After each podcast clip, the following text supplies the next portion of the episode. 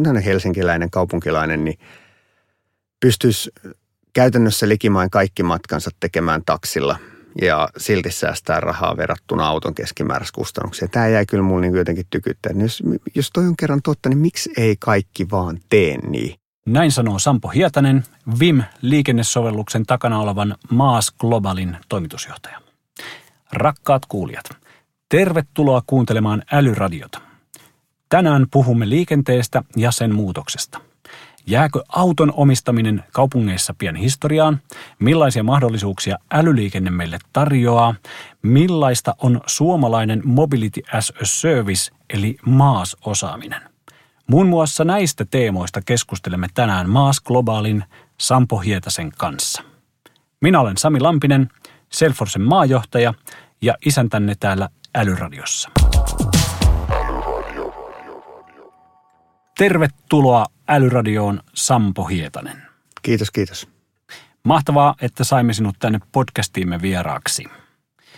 Tässä äänityksessä olemme minimoineet kohtaamiset ja olemme tällä hetkellä fyysisesti eri paikoissa omissa koronabunkkereissamme.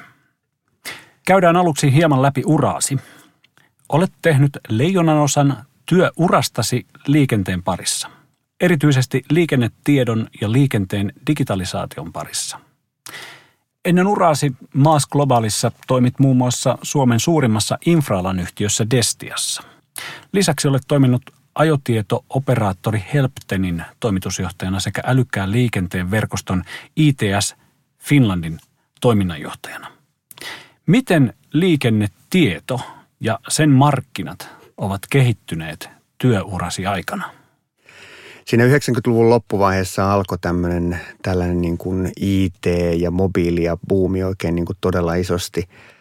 Ja, ja, ja silloin eka kertaa mietittiin, että voi vitsi tämmöistä liikennetietoa, joka Suomessa itse asiassa siinä vaiheessa oli, oli monella tapaa meidän niin kuin talvihoidon ohjaamisenkin takia oli aika hyvällä tasolla – ja siitä lähdettiin miettimään, että voi vitsi, jos ihmiset oikeasti saisikin tietoa, että mitä siellä mutkan takana onkin, onkin olemassa. Ja se tuntuu aivan hurjalta, että vitsi, että ne voi olla tuommoisissa auton navigaattoreissa, jopa kännykässä voit saada tietoa kaikesta, mikä on reitin varrella.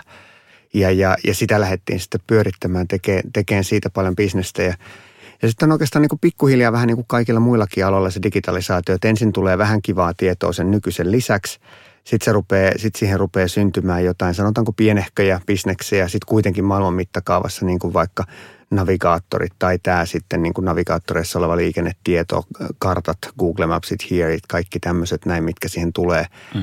Mutta se on sitten oikeastaan vasta niin kuin sanotaan sen tsunamin ensimmäinen aalto, jos edes vielä sitäkään, että sinne syntyy tämmöisiä tietobisneksiä. Sitten se iso, iso aalto on vasta oikeastaan käynnissä, kun, kun, kun se tekniikka, tietotekniikka tai internet, kun se mullistaa sitten sen koko tekemisen tavan. Ja se on se, se on se hurja juttu, että me on oikeastaan menty siitä, että, että jos 2000-luvun alusta tai 2000-luvun vaihteessa, kun, kun liikenneinsinööreille sanoille, että heitä sanoi, että tämä tietotekniikka ja mobiili ja internet, tämä mullistaa meidän liikkumisen, niin kaikki pystyy naurahtaa ja sanoa, että, että no ainakin mä jäädä eläkkeelle ennen kuin se tulee, että eipä tarvitse tähän, tähän mennä – ja sitten on koettu se seuraava vaihe, että se, se voi ehkä vähän tehostaa prosesseja. Siihen voi syntyä kivoja tämmöisiä lisäalueita, jotka on sitten omia bisneksiä. Ja nyt ollaan ehkä sitten siinä vaiheessa, että rupeaa ne rakenteet ja se koko, se koko kysyntä, kysyntä niin rupeaa mullistumaan ja muuttumaan. Ja ne on aika mielenkiintoisia aikoja.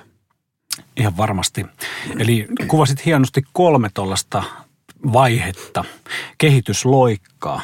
Tota, mikä niistä on ollut suurin – kyllä, kyllähän tämä nyt käynnissä oleva, missä se fyysinen liikkuminen ihan oikeasti rupeaa muuttumaan. Se, se tapa, miten me koetaan, miten me, miten me tehdään meidän joka päivä. Tämä on kuitenkin aika merkittävä osa meidän elämästä, miten tämä, miten tämä liikkuminen, liikkuminen mm. järjestetään, niin kun se on vasta alkanut muuttua.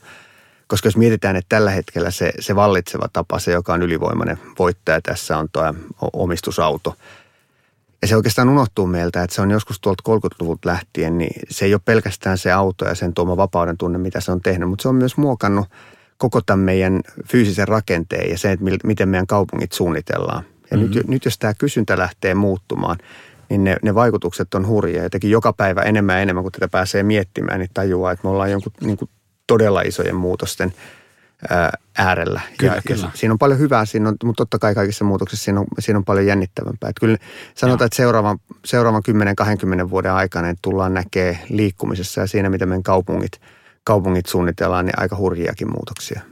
Mä palaan vielä tuohon liikennetietoon. Niin miten se konkreettisesti mahdollistaa esimerkiksi Maas Globalin toiminnan? No se lähtee oikeastaan sieltä, että, että kun joskus sitä miettii, että no miksei tämä internetmurros ole tullut, ei ole tullut liikenteeseen, niin ensin pitää olla se internet liikenteessä ja kaikessa, kaikessa, kaikessa ensin sun pitää tietää se nykytilanne. Pitää tietää, missä mennään, mikä liikkuu missäkin, jotta voidaan ylipäänsä minkäännäköistä rupea tekemään. Että ehkä se, se niin kuin isoimmiten mä sen näen, että, että ensin pitää tietää, missä kaikki, kaikki liikenne on, missä kukakin liikkuu. Mutta sitten sit se niin kuin parhaimmillaan rupeaa menee siihen, että jos meillä on näkyvyys sekä kysyntään että tarjontaan, tiedetään, että missä, minne ihmiset on nyt haluamassa mennä ja mm. tiedetään sitten toisinpäin, että mitäs kaikkia välineitä meitä tuolla on, niin se mahdollistaa aika hui, huimia ja aika hurjiakin juttuja loppujen, loppujen lopuksi tuossa noin. Eli toisin sanoen voidaan tehdä paljon fiksummin, mukavammin, ympäristöystävällisemmin, tehokkaammin, mutta pitää kuitenkin se ihmisen liikkumisen vapaus, se yksilöllisyys, se kaikki, se kaikki unelma, mikä sen takana on. No nyt toimit 2015 perustamasi Maas Globalin toimitusjohtajana. Maas on lyhenne käsitteestä Mobility as a Service, eli liikkuminen palveluna. Miten päädyit perustamaan Maas Globalin? No mahdollisimman omituisella tavalla, jos lyhyesti sanoo. Tämä, tota, koko tämä MAAS-konsepti liikkuminen palveluna, niin se on jotain sellaista, mitä harva pääsee kokemaan varmaan niin kuin koskaan eliniässään. Ja se, se kyllä jaksaa ihmetyttää ja innostaa. Et mua, mua usein tituleerataan, tituleerataan tämän konseptin isäksi ja varmasti mä oon eniten siitä meuhkannut maailmalla yli 2000 puhetta pitänyt ja – ja näin ollut, mutta, mutta en mä ole sitä mitenkään yksin synnyttänyt. Että on enemmänkin ollut tämmöinen, tämmöinen liike, missä on, missä on mietitty, mietitty aika siis todella laajalla ryhmällä jo tuolla ennen 2010 ja sitten siellä 2010 paikkeilla liutafirmoja, meidän, meidän viranomaisia – jopa poliitikkoja ja sitten sit tiedeyhteisöä miettiä, että no mitäs tämä murros nyt voisi oikeasti tarkoittaa liikenteessä. Ja pikkuhiljaa on niin kuin päästy siihen, että hei no käyttäjän kannalta se voisi näyttää suurin piirtein tältä. Eli jos se niin kuin kiteyttää tämän maassin, niin se on se, että jos sulla on vähän niin kuin kännykkäoperaattori, niin sulla on liikkumisen operaattori, joka vain yksinkertaisesti yhdistää sulle kaiken mahdollisen yhdellä kuukausimaksulla, hoitaa sut aina vaan perille. Se tuossa 2014 mehän olin tämmöisen niin kuin, yhdistyksen kuin ITS Finlandin toiminnanjohtaja ja, ja siellä, siinä niin kuin yhteistyöstä hirveästi pyöritettiin ja, ja pakko sanoa, että meidän liikenneviestintäministeri otti siinä, siinä vaiheessa hirveän kovaa johtajuutta niin kuin siitä, että hei, tä, tälleen tätä voisi yhdessä, näin, tämä, näin nämä markkinat voisi kehittyä. Mutta, mutta se meni aika lailla maailmallekin monien sattumusten summana ja, ja tota, siinä 2014 alkoi näyttää siltä, että kaikki maailmalla uskoo, että hei, toiminta noin Suomessa miettii, niin, niin se on muuten sellainen, mihin tämä homma menee. Ja, ja, ja sitten ne rupesi kysymään, että no miksi ette nyt sitten niin kuin – tee sitä ensimmäistä maasoperaattoria tai liikkumisen operaattoria. Mm. Ja, ja niinhän sitä sitten lähdettiin rakentamaan, että siinä 2015 monta kymmentä organisaatiota pisti vähän rahaa ja hirveästi resursseja ja, ja henkistä pääomansa siihen, että no katsotaan miltä se semmoinen liiketoimintasuunnitelma tämmöiselle, tällaiselle maailman ensimmäiselle liikkumisen operaattorille voisi näyttää. Ja, ja, ja sehän rupesi näyttää ihan kohtuu järkevältä. Ja, ja tota niin, siihen tuli kansainvälisiä tahoja. Yksi ensimmäisenä oli tämmöinen ranskalainen, yksi maailman suurimmista joukkoliikennetoimijoista kuin Transdev. Ja muistan, kun yksi heidän johtaja soitti mulle kesällä 2015 ja sanoi, että joo, tämä on ihan fiksu projekti, mutta eiköhän lopeteta nyt tämä kehitysprojekti. Ja mitä jos laitat firman pystyyn, että he, he laittaa rahaa ja eiköhän siihen muitakin sitten tuu. Ja, ja, ja Tekeskin lähti sitten mukaan siihen ja lähdettiin sitten 2015-luvulla 2016 katsoa, että no – kokeillaan nyt sitten, kun ei ole kukaan kokeillut, että laitetaan kaikki liikkumismuodot yhteen ja yritetään tehdä siitä, yritetään tehdä siitä tämmöinen kuukaustilaus, että miten se voisi lähteä. Ja sen jälkeen se onkin ollut aikamoista, aikamoista hulapaloota tämä, tämä eteneminen. Että jos, jos joku olisi silloin 2016kin olisi, olisi sanonut, että juu, että tuossa reilun vuoden päästä, niin sulla on maailman isoin – autonvalmistaja tekee strategisen sijoituksen tämmöiseen hyvin, hyvin alkuvaiheen suomalaiseen startuppiin, joka vasta kokeilee koko, koko homma lähti, niin olisinpa itsekin naurannut, mm. mutta eipä siinä. Se ei auta, kun silloin kun maalipaikka annetaan, niin yrittää laukoa. Ihan mieletön tarina. Tota, vielä jos mennään siihen, että mistä tämä sun historia kumpuaa, niin olet opiskellut 90-luvulla yhdyskuntatekniikkaa jo edesmennessä teknillisessä korkeakoulussa, niin ovatko ne opiskeluajan ennustukset tulevaisuudesta toteutuneet tai toteutumassa? Miltä se näyttää?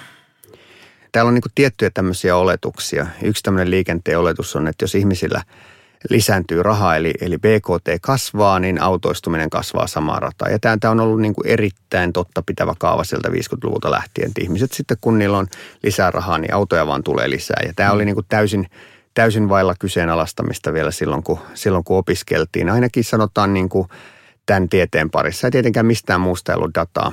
Mutta me, me nuoret ruvettiin kyllä näkemään ainakin asenne ilmapiirissä, että ei se nyt ihan noin voi mennä täältä maailman tappiin että, että jossain vaiheessa tässä voi olla muitakin mahdollisuuksia ja, ja ei voi olla niin, että, että tot, ihmiset käyttää joukkoliikennettä tai, tai pyöriä tai muita tämmöisiä näin vaan siinä tapauksessa, että ne on niin köyhiä.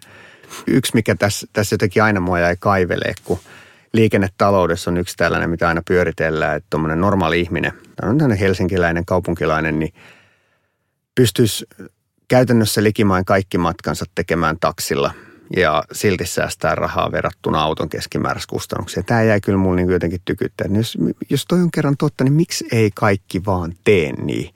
Ja, ja sitä kyllä joutuu niin kuin pyörittämään. Että sehän olisi periaatteessa, jos, jos se kaikille olisi, mutta se johtuu siitä, siitä itse siitä kustannuksesta, että kun se joka kerta kirpasee se taksi niin paljon, että autossa, autossa sä oot niin kuin investoinut itse siihen sisään ja sitten se tuntuu halvalta sen käyttö. Ja mietin, että no miten jos näille muillekin tehtäisiin, tehtäisiin sille taksille silleen, että joku vaan sanoo, että no tossa on – että anna palaa niin paljon kuin sielu sietää. Tavallaan pankittaa sen ja, ja, ja niin. se, on, se on sellainen, mikä kyllä jäi sieltä, sieltä joista mietityttää. Sampo, miten sä saavuit tänään tänne nauhoitukseen? Mun valitettavasti mun piti, mun piti tulla pyörällä, koska tuolla on ihan loistava ilma ulkona ja nyt, nyt on hyvä aika pyöräillä muutenkin. Mutta sitten mulla meni tässä näiden, näiden kotiopettaja kautta varhauskasvatushenkilön hommissa meni sen verran paljon pidempään ennen kuin sai penskat siihen lounaalle, että mun piti ottaa auto pihasta ja lähteä sille. Oh no. No mutta tällä hetkellä fakta on, että Suomi kulkee autolla vieläkin. Ja tota, vuoden 2016 henkilöliikennetutkimuksen mukaan kolme neljästä Suomessa tehdystä matkasta niin tehtiin henkilöautolla. Joukkoliikenteen, pyöräilyn ja kävelyn osuus oli siis vajaa viidennes. Ja henkilöliikennetutkimus julkaistaan noin kuuden vuoden välein ja seuraavan pitäisi tulla vuonna 2022. Miten luulet näiden osuuksien kehittyvän lähitulevaisuuden Suomessa ja näiden kahden niin kuin tutkimuksen ajan jakson aikana? En usko, että vielä seuraavien sanotaan niin kuin, ää, muuten kuin kaupungeissa, niin seuraavien 50 vuoteen, niin, niin ne ei tule ihan järkyttävän paljon muuttuu. Että siellä varsinkin kaupungeissa, jonne tulee vaihtoehtoja, niin asiat rupeaa ja on jo vähän, on jo vähän ruvennut muuttumaan. Niin, niin meillä osin vähemmän täällä, mutta myös mutta maailmalla. Ää, se, se lähtee oikeastaan, tämä on vähän munajakana kysymys. Että mm. jos ei ole järkevää vaihtoehtoa, jos ei ole jotain sellaista, jonka haluat, haluat hankkia itsellesi niin kuin sen autonomistamisen sijaan, niin ei, ei, ei mitään hirveän isoja. Ne on aika niin kuin tämmöisiä marginaalisia muutoksia. Jos mietitään niin kuin trendejä, että mistä yleensä trendit lähtee, niin, niin mä tiedän, että joitain, joitain se voi ärsyttää, kun niin sanoo, mutta kyllä ne tuppaa olemaan niin, että, että kaupungeista – ja sitten yli nelikymppisenä voi sanoa, että ei se kyllä meidän ikäisistä lähde. Kyllä ne on ne parikymppiset, jotka ne trendit tekee ja opettaa sitten meikäläisille. Niin kannattaa oikeastaan katsoa, jos mietit, mitä kymmenen vuoden päästä tapahtuu, niin kandee katsoa niitä parikymppisiä kaupunkilaisia. Hmm.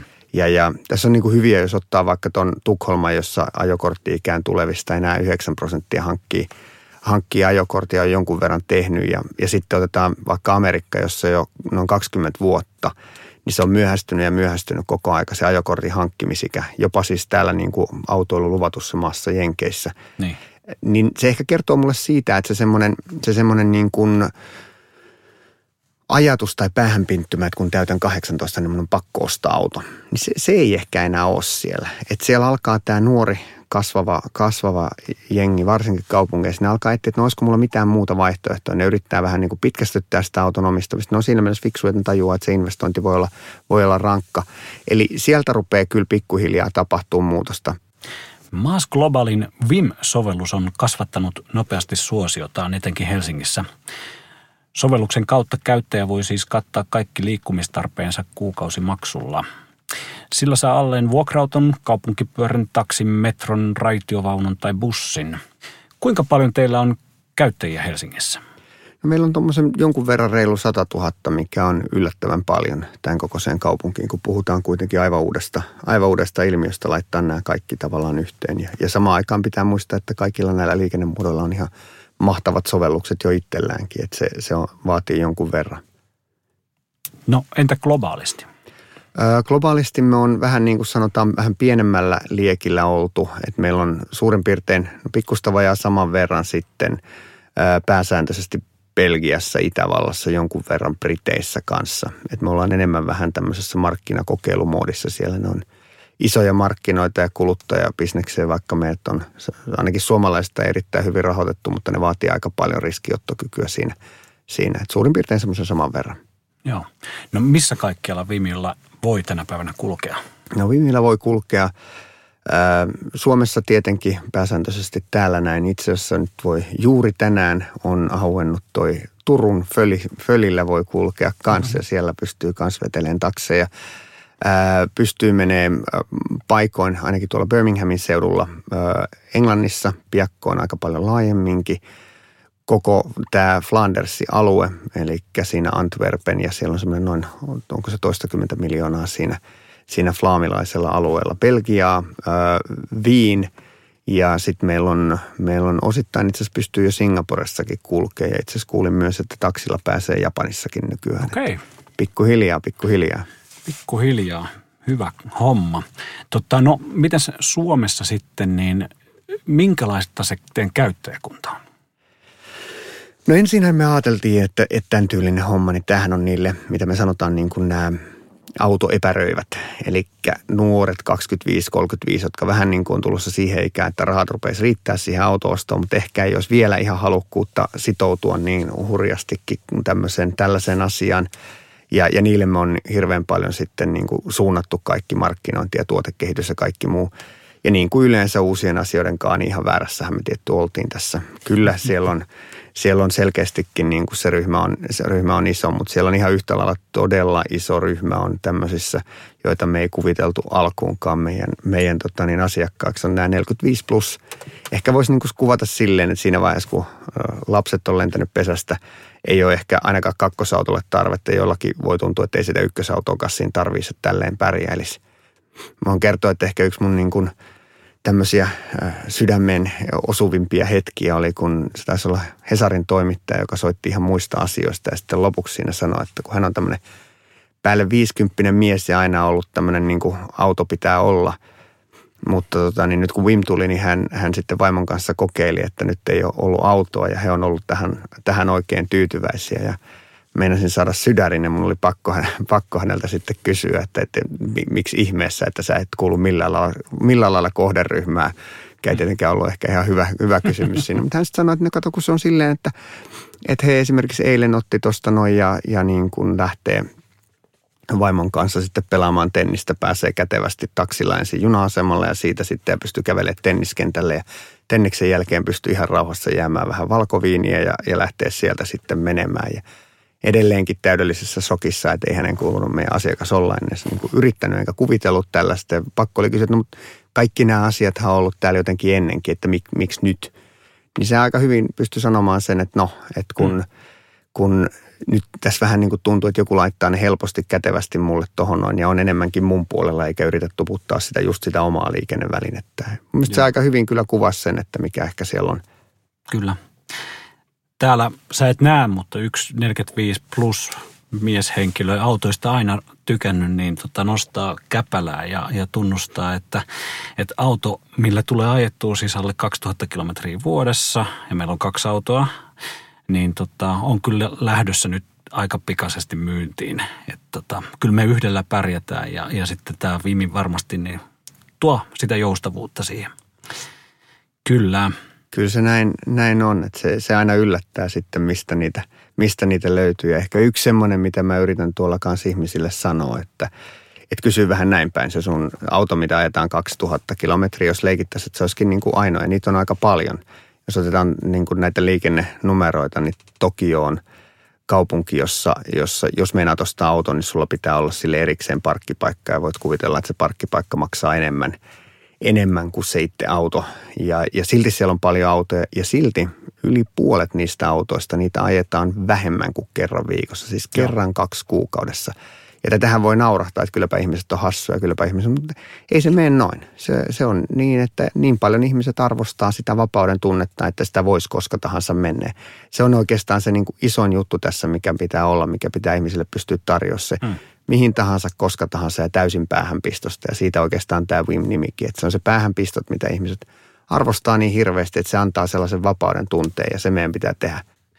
Teillä on varmaan dataa ja tietoa siitä, että te olette analysoineet, kuinka valmiita ihmiset on vaihtamaan sen pihassa kiiltelevän Porschen tai Peugeon kaupunkipyörään tai yhteiskäyttöautoon. Onko sulla jotain, jotain siitä vielä niin kuin tutkittua tietoa? On, me on aika, näillä niin kuin meidän kohdemarkkinoilla, niin me on tehty aika laajaakin tutkimusta siitä, että, että jos sulla olisi tämmöinen liikkumispalvelu, joka kattaisi kaikki nämä eri liikennemuodot, niin kuinka moni olisi valmiit niin kuin vaihtamaan sen auton kanssa. Ja pitää muistaa, että siis se auto on olennainen osa sitä, että se, hmm. se pääsy siihen autoon pitää silti olla. Ja, ja se oikeastaan yllätti, että se on, se on noin 38 prosenttia jotka olisi, olisi niin kuin aika lailla valmiita saman tein sen, sen vaihoksen tekemään. Ja joskus laskettiin, mä en muista nyt ihan ulkoa sitä, mutta tämä tarkoittaisi niin kuin Euroopan kadolta noin 100 miljoonaa autoa. Se on muuten aikamoinen, aika, aikamoinen tota niin, ää, pyöräytys, jos tällaisia lähdetään, tällaisia lähdetään tekemään. Totta kai ne vaatii silloin hyvää palvelua tilalle.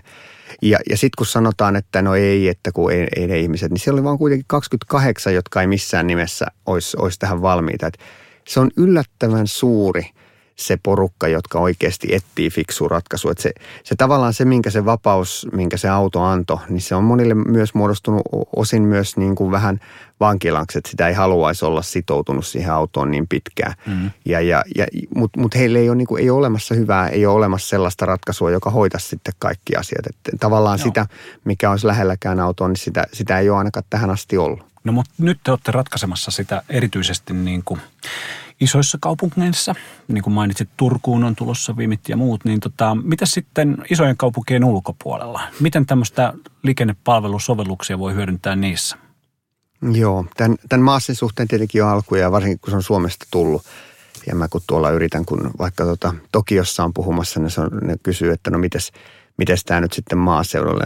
Pitää muistuttaa niitä aina, että tiedättekö mistä maasta mä oon kotoisin. Että kaikki meillä vaikuttaa teille maaseudulta, että ollaan varmasti asiaa mietitty. Mä itse lähtisin tässä vähän niin kuin silleen, että jos me tehtiin tuossa analogiaa näiden, näiden televerkko- tai niin kuin telealan suhteen, mobiili, niin muistelen ne ajat, kun sanottiin, että 2G tai 3G tai 4G, niin ei kyllä ikinä ei tule isojen kaupunkien ulkopuolelle, että ne on mm. vaan näiden kaupunkien hömpötyksiä ja tällaista. Mutta sitten kun se kysyntä alkaa olla tarpeeksi iso, niin ne pikkuhiljaa sieltä, pikkuhiljaa sieltä lähtee tulee. Et jos, jos lähdetään näin, että, että mä tarjon helsinkiläiselle tämmöisen maaspalvelun, mun pitää olla sitten niin kuin verrannollinen siihen autoon. Ja kun se, sillä autolla pystyy ajaa sen kolmesta viiteen tuntiin, niin, niin se, se, niin kuin, se kysyntä kaupungissa, se tulee tarkoittaa sitä, että on pakko saada myös tarjontaa pienemmille paikkakunnille – ja luontaisesti se, se tulee kyllä, se tulee kyllä sinne perässä. Sitten on tietenkin aika paljon semmoisia niin kuin julkisen puolen toimia, millä tätä voidaan nopeuttaa, eli kiihdytetään sitä markkinan syntyä. Niitä on mun mielestä Suomessa tosi hyvin eri puolella, on se sitten Seinäjoki, Imatra, jopa Lapissa se ylläs ja muut, missä näitä on lähdetty kokeilemaan, että okei, miten tätä voitaisiin saada ihmisille kaikkineen käyttöön.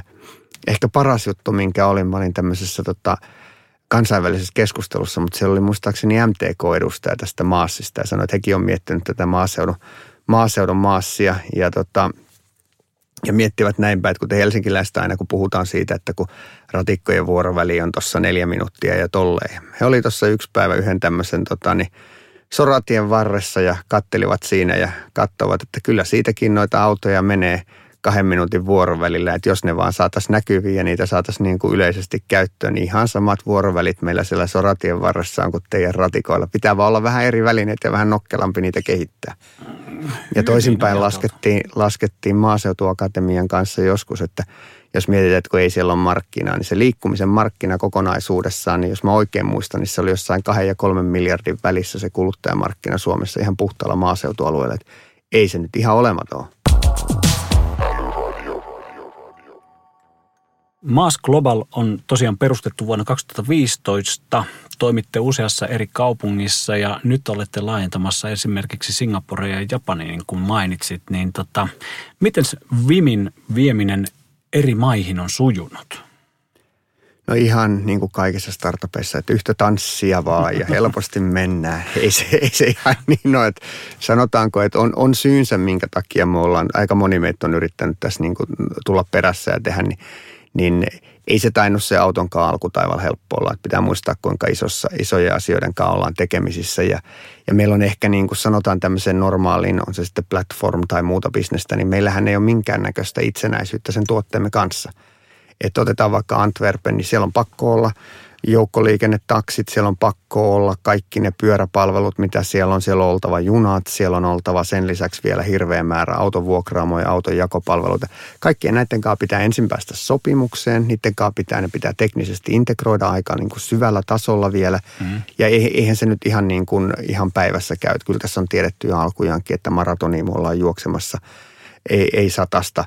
Mutta koko aika tulee niin kuin niitä mahdollistajia, niitä sellaisia hyviä merkkejä siitä, että tähän suuntaan tämä nyt kuitenkin menee. Ja, ja niin kuin yhä selvempää kaikkien tutkimuslaitosten kautta mä kuulin jopa, jopa tota niin, yhden vakuutusyhtiön arvio, että 2030 97 prosenttia matkosta olisi niin kuin maasoperaattorien kautta. Ihan siihen mä en usko, mutta, mutta kun tietää, että on tekemässä asiaa, joka joka tapauksessa tulee tapahtumaan, niin se ehkä, se ehkä saa, saa menee eteenpäin. Ja se syy, minkä takia – on halu mennä globaaliksi, liittyy taas näihin unelmiin. Että et jos miettii, kysyy ihmisiltä, että hei, että mikä olisi yhtä arvokasta kuin tuo auto. Jos mä sanon, että no mitäs jos saisit, saisit ympätä mihin tahansa junaan, mihin tahansa bussiin, mihin tahansa taksiin, mihin tahansa autonjakopalveluun, mihin tahansa tämmöisen e-scooterin tai tämän potkulautaan palvelun tai mitä ikinä nyt tuleekaan. Ei vaan täällä Helsingissä, mutta pistetäänpä koko maailma siihen. Hmm. Niin miltä se rupeaisi kuulostaa? Siinä vaiheessa aika monella rupeaa kyllä lapa nousee pystynnöistä tolleen pystyt tekemään, niin se on jo kyllä aika iso. Joo. No tota, millaisissa maissa tai kaupungeissa Vimin kaltaisille liikennepalvelusovelluksille on nyt eniten kysyntää?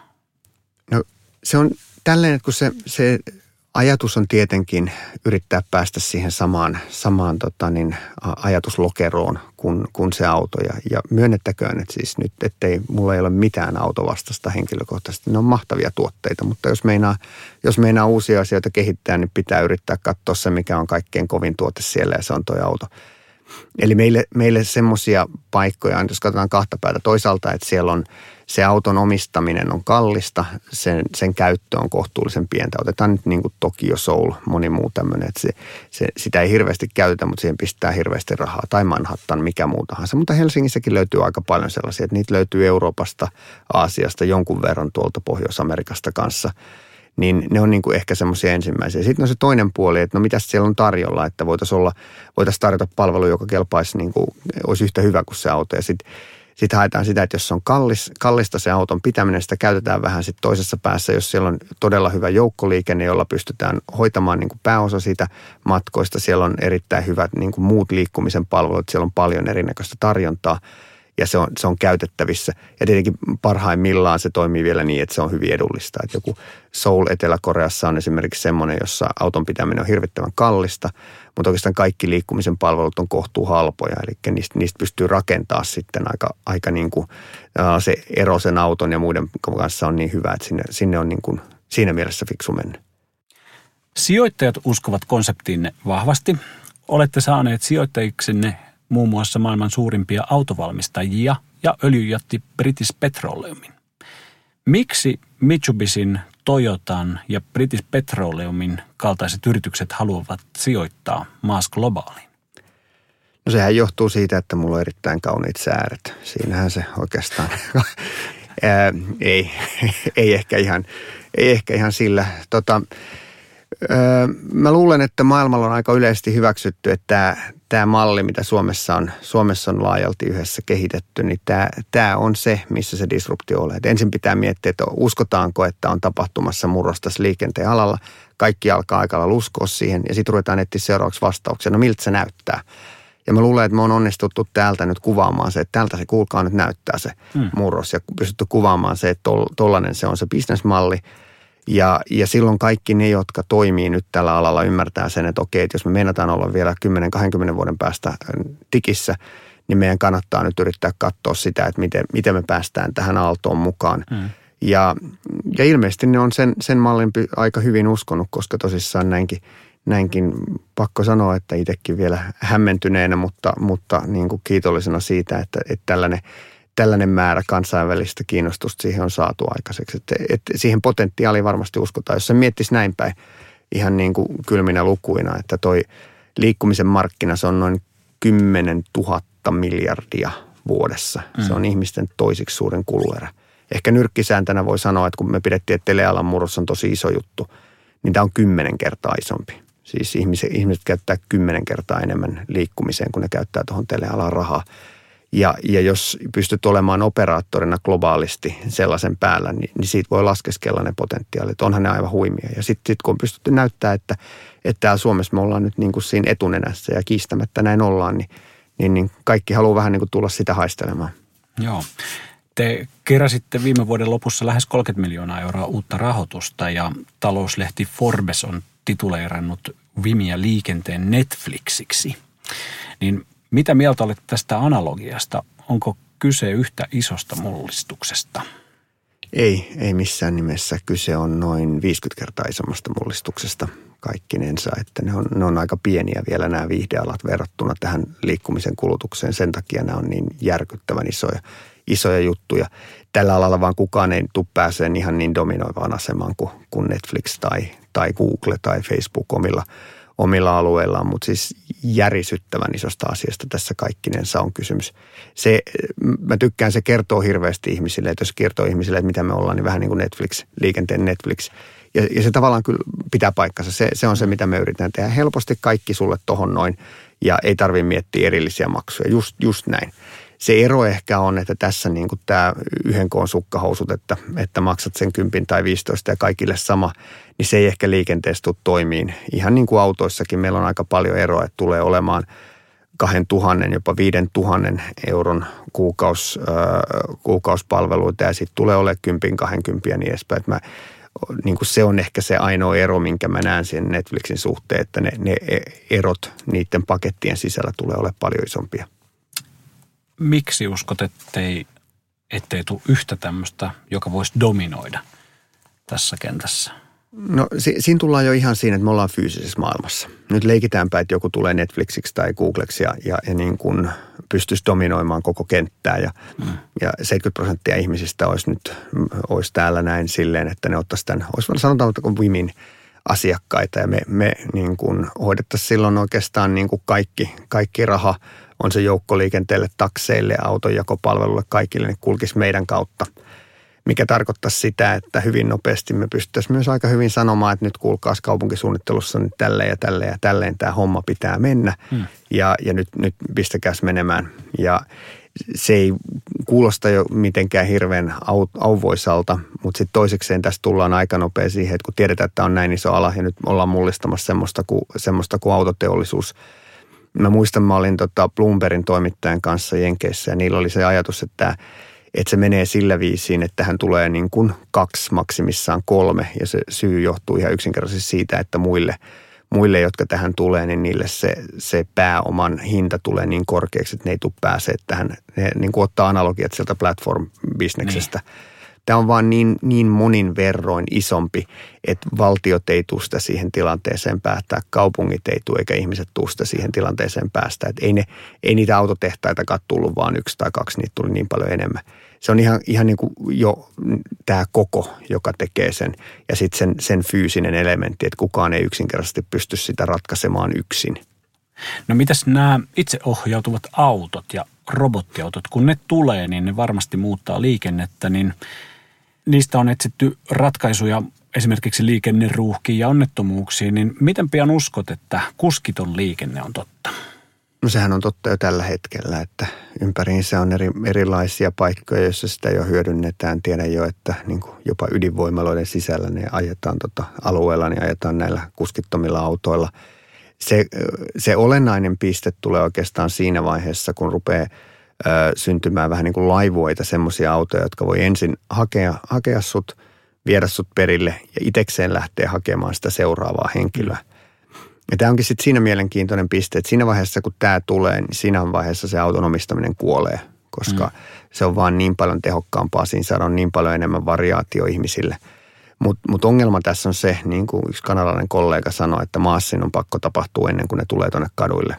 Koska sitten kun tätä simuloidaan niin kuin niitä eri malleja, niin tähän kuulostaisi ihan mahtavalta ihmisen kannalta. Katso semmoinen robotti, joka se voi olla, ei se ole auto, koska se voi olla sun – olohuone, leffa, teatteri, pubi, mm-hmm. mikä ikinä. Että sä voit käyttää aikas ihan ihanasti niin kuin itse haluat.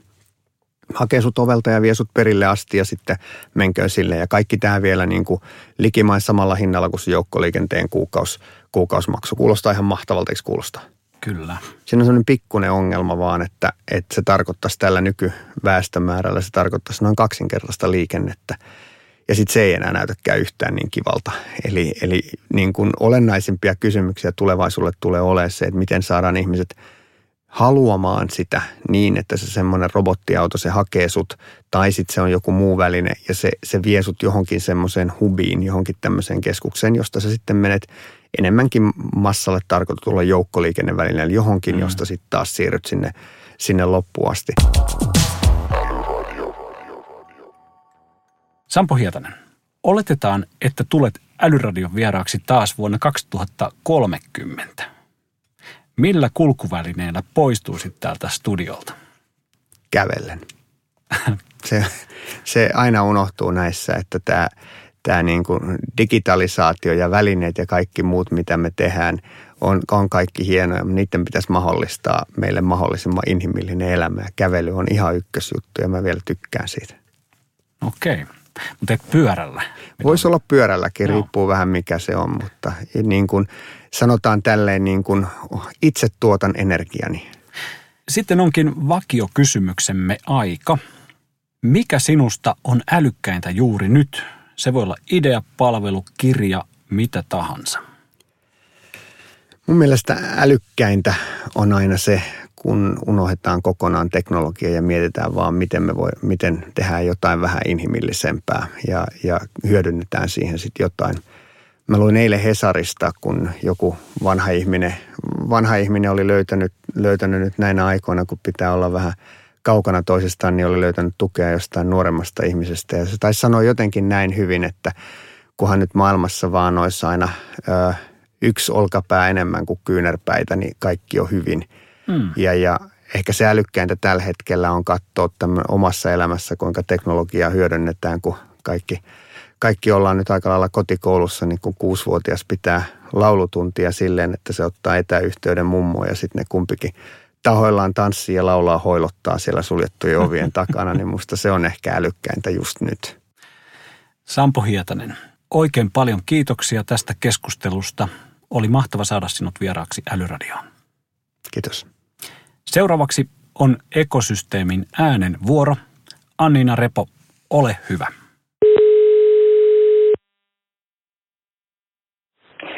Hei Sami, kertoisitko kuka olet ja missä tällä hetkellä työskentelet?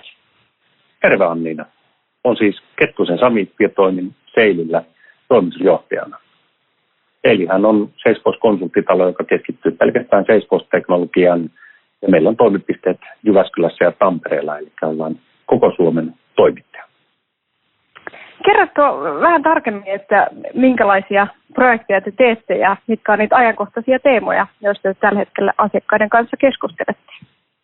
Me tehdään paljon näitä Salesforcein käyttöönottoja ja kehitysprojekteja ja meidän asiakkaisiin kuuluu muun muassa nämä isot toimijat, kuten Tampereen sähkölaitos, Linna sekä Valmet. Ja tänä päivänä oikeastaan aika paljon keskustellaan myynnin ja markkinoinnin yhteispelistä. Se on ollut teema, joka on noussut aika paljon yritysten kanssa, kun pohditaan se Espoossa-teknologian käyttöönottoa, niin miten saadaan nämä kaksi tiimiä toimimaan tehokkaammin yhteen? Miten, tota, mitä sä näet tällä hetkellä, että minkälaisia haasteita siellä on, että minkä takia myynti ja markkinointi ei toimi jo yhdessä niin kuin toivottaisiin? Myynnin, ja markkinoinnin tiimien yhteispelissä ehkä isommat haasteet tänä päivänä on siinä, että molempia tiimejä mitataan omilla mittareilla. Sen lisäksi siellä ei ole yhteisiä työkaluja. Eli kun mitataan eri asioita, niin tavoitteet eroaa toisistaan, niin jokainen optimoi sitä omaa tavoitetta. Ja sitten toinen on se, että kun työkalut eroaa, niin tarvitaan aika paljon sitten sitä käsityötä, että saadaan siirrettyä liidejä myynnin käyttöön tai sitten myynniltä tulevia, tulevia niin toiveita markkinoiden käyttöön. Ja se käsipelityö työllistää ihan turhan paljon tänä päivänä. Ja siihen, jos me käytetään oikeita digitaalisia työkaluja, me saadaan se tiimi toimii yhteen, asetetaan yhteiset tavoitteet sille tiimille, me saadaan ne toimimaan yhteiseen suuntaan ja varmistaa, että jokainen, me saadaan hyvin liidejä sisään ja jokainen niistä liideistä saadaan hoidettua tyylikkäästi maaliin. Tämän lisäksi, minkä muun tyyppisiä projekteja te teette, mitkä on niitä ajankohtaisia asioita, mitä te tällä hetkellä työstätte? Yhtenä erityispiirteinä meillä on sitten nuo non-profit-organisaatiot, joilla me töitä, töitä tehdään. Eli meillä on yksi globaali asiakas, sitten on muun muassa John Nurmisen säätiö, Kasvu Open ja Lääkärit ilman rajoja. Ja meidän kanssa työskentely on hyvin, hyvin mielenkiintoista, koska siinä on vähän erilaiset arvot ja arvopohja, millä toimitaan. Esimerkiksi tuon Nurmisen säätiön missiona on pelastaa Itämeri ja sen perintö tuleville sukupolville. Ja sitten taas puolestaan tuo Kasvu niin heidän tavoitteen, tavoite on tehdä Suomesta maailman paras kasvuyrityskansa.